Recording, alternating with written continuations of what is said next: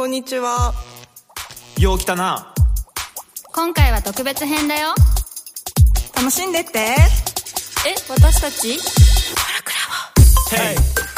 こんにちは、ライターのトッチーです。今回の配信は特別編第2弾。予防医学研究者の石川良樹さんとサディこと瀬戸島洋平さん。漫画「君たちはどう生きるか」の作者である羽賀翔一さんという前回と同じ豪華メンバーで絶望について語りました今回も全4回でお送りします。この絶望と衝動が重なると自殺しちゃうんですよ。タイミングなんですか？タイミングですね、うん、だから絶望と衝動は絶対一緒にしちゃいけないっていう。ずらしていかない。とずらしてからい。絶望ってさやっぱ点じゃない？点だね。うん。だから感情でもさ点の感情とだから恥も絶望も、点の感情じゃない。ああ瞬間的な。そうそうそうそうそうそう。そうで希望とかって点じゃない感情じゃあない。あずっと持ち続けられるよね。そうそうそうそうそうそう。とというかそれ面白いね。どちらを絶望とか恥を点じゃなく持ってるとダラダラするんだよな。恥をず長く持ってるからダラダラするんじゃない。なんか感情もどの感情を持つかっていうのを取捨選択。そのなんて言うんだろうな全ての感情を感じれるから。何を点で持ってて何を点にとどめておくかっていうのは結構意志の力だなって気もするんだよね。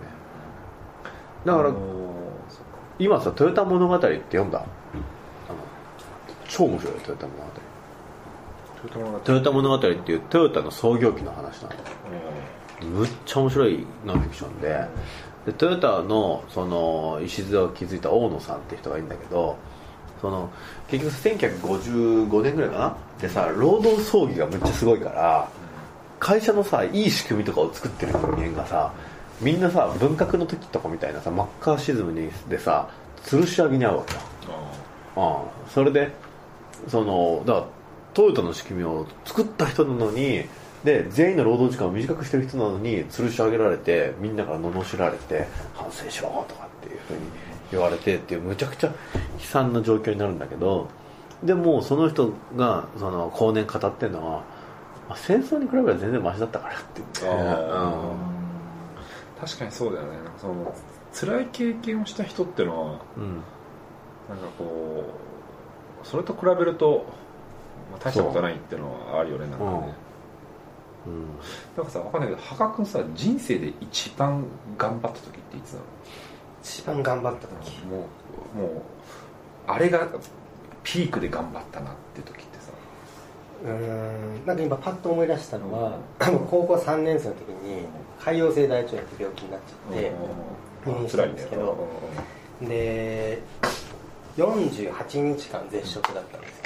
すごい。で薬飲む時だけ水飲んでいいですっていう。聞いたことあったもん驚いたけど。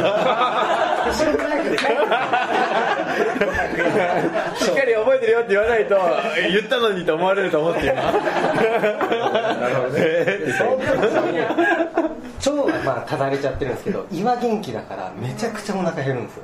で病室の窓からラーメン屋の提灯見えてもうとにかくお腹が減ってもうご飯食べたい。でテレビでその3分クッキングじゃない料理番組を見て食べてる妄想をすることでなんとか空腹を紛らわすっていうことをずーっとやってて。で結構その時にその薬飲む時だけ飲めるただの水道水なんですけど水が日に日に甘くなっていくんです。その口の中がすごい。味覚が繊細敏感になってるから。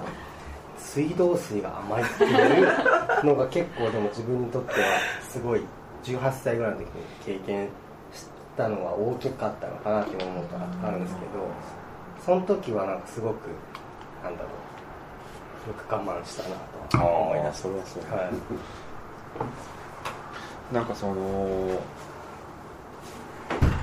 それってさはい。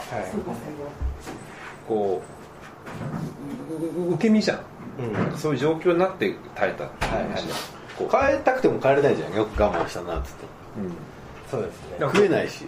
うん。自ら望んでそこに乗り込んでって、うんうん。頑張ったなみたいなのってなんか人生で一番やったなってうのは、ーん。まあでもインチキ君って漫画を生まれて初めて出版社に持ってったっていう時はもう本当に朝から晩までずっと、まあ、そのインチキ君って物語についてずっと妄想してでその漫画オープンっていう賞に投稿したんですけどうん漫画オープンってうん。そのモーニングのサイトでそのどういう議事録がなされたかって公表してるんですよ。ああ出てるね。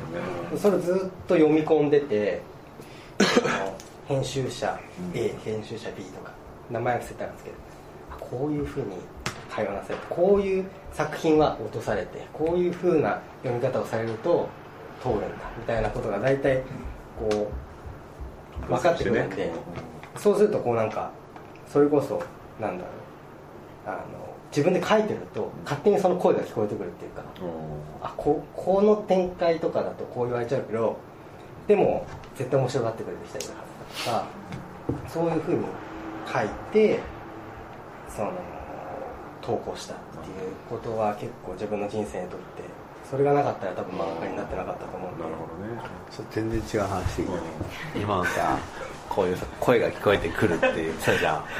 これがさ統合失調症の始まりなんだよね。そのさ むちゃくちゃ面白いなと思ったのが「ヨナハ」っつってさあの中国化する日本って本知ってる？10万部ぐらい売れてたさ。俺らのさだから YOSHIKI の一個です俺の同級生でクラスメートだった人間が中国化する日本っていうのでベストセラーになって、それでその後大学の教授に准教授かなんかに刺さってなったんだけど、まあ、なんか急にツイッターとかやってたのにやめちゃって、なん。かまあなんか攻撃とかされてたからそのしんどくなったのかなと思ってたらうつ病で入院とかしてて、それで知性は死なないっていうのでうつ病をどう乗り越えたのかって本をさ出しててさ、読んでたわけ。そしたらそいつはさもうさ入院でさもうむちゃくちゃ重い患者とかにもあってるから、いろいろなこと言ってて、統合失調症の結局その周りが俺の声を聞いてるみたいなのって、今の羽賀君のその声がうん。誰かの声が頭の中で話しかけるっていう風なものがどんどんどんどん過剰になってって、うん。ある種自分の線が自分の肉体によるその外部との歯境がなくなるから、うん、だから自分の声が全部相手に漏れてるように感じて、っていうふうに感じ統合失調症あは自分がスパイされてるっていうか、うん。自分のこと全部バレてんじゃないかみたいなふうな思考法になっていくんだよね。でさっきのさ、結局自己と他者を分けるっていうのもこれ近代において自我が目覚めてその前はさ村一体の中のさ一人ぐらいの感覚でさ個人の感覚を持ってなかったらうん。そのって考えた時になんか今の統合失調症の話とかさちょっとまとまりがある話じゃないんだけど本当自分と他者の境目ってむちゃくちゃ曖昧なんだよね本当は。あのさそれで言うとあのイスラムの人たちって、うん。レイプって概念がないんだって。うん。うん。それどういうことかっていうと自分の体っていう概念がないらしくて。うん。からその自分の意思とか自分の精神みたいなのがあるんですよ自分の体はある意味なんかパブリックスペースみたいなもんで、うん。だからイスラムの学者がその強姦とかレイプっていう西洋の概念をイイスラムの言葉に訳すのにめちゃくちゃ苦労するんだって。なるほどね。だからもう概念がないって言って。単語自体もじゃないってこと？そう。でイスラムの人って面白くてめちゃめちゃ距離近いんですよ話してても。うん。うんどれが近いかってこうやってめ本当にこここれぐらい近くて。お互い。の色入ってないから。臭いんですよ。で10センチ。10センチとかそれぐらいそう。でお互いの匂いがかかんないとあだからこれぐらい離れちゃうと匂いしないもんね。そう嫌われてんのかなって思うっていう。でお互いの息の匂いもかかんないといけないし。であれメッカとかってめちゃくちゃこうぎゅうぎゅうじゃないですか。はいはいこれでも不快にならないらしいんですよ。何かというと自分の体っていう概念がないからなんだってあ所有してないっていう。そう。それってさそういうふうにした学者の人とか言うじゃん。でさたださ その西洋文明にも触れてるからさ生まれてる人もいるだろうしさああ。なんかさそこら辺の感覚ってさ想像がつかないよね。つかないどう捉えてるか。だから他人に世の中がどう見えてるかって全然わからないよね。分かんないねそうだよね。でも確かに自我がなかったら絶望ってししなさそうな気しますよね。そう。し、うん、違うわ、なんか脳梗塞で倒れた人が、その自分がどういう状態になったかを克明に記録したみたいな、その脳梗塞になって要はその脳だか左脳だかどっちかが機能しなくなってそうすると物に触れてるとかその肉体と外界との境界線がなくなって自分の体がどこまでも続いてるような感覚になるらしいんですよ。でそれがめちゃくちゃ気持ちいいらしくて。その世界と自分がああ一体になってるみたいな。なんかそれだから逆にその肉体を持たないっていうことがそれによってなんかうん心地よさみたいなものを感じてる。神話の中には絶望はあるよね。普通にねギリシャ神話とかああそう悲劇とか。そうそうなんだろうそのだからその例えば僕考えたんだけどそのすごいいろいろ想定する人ってあんまり絶望しないんじゃないのかなと思って、なんか全てが想定の範囲内というか、うんあ絶望って想定してないことが起きてるからだよね。そう。そうそうそう。っていうと僕は結構絶望しないように想定は結構する人なんですよ。あそうだね。そのちっちゃい頃から両親はいつ死ぬかわからんから死んだっていう想定をしたりとか、ね、か彼女もねすぐ捨てられるだろうとっていう想定のもとじゃあちょっと2人も早く用意しとかなきゃいけないみたいなあでも俺も子供とかが死ぬとこむっちゃ考えるから。考えるよねそう,、あだから子供が死んでも絶望しない。うん、そうそんな気がするんそですよね。うもう子供は死ぬかもと思ってたってなるから。そう。私あのお話聞いて初めてあの絶望って意識したのがその自分がじゃなくてこっちだったんですよ。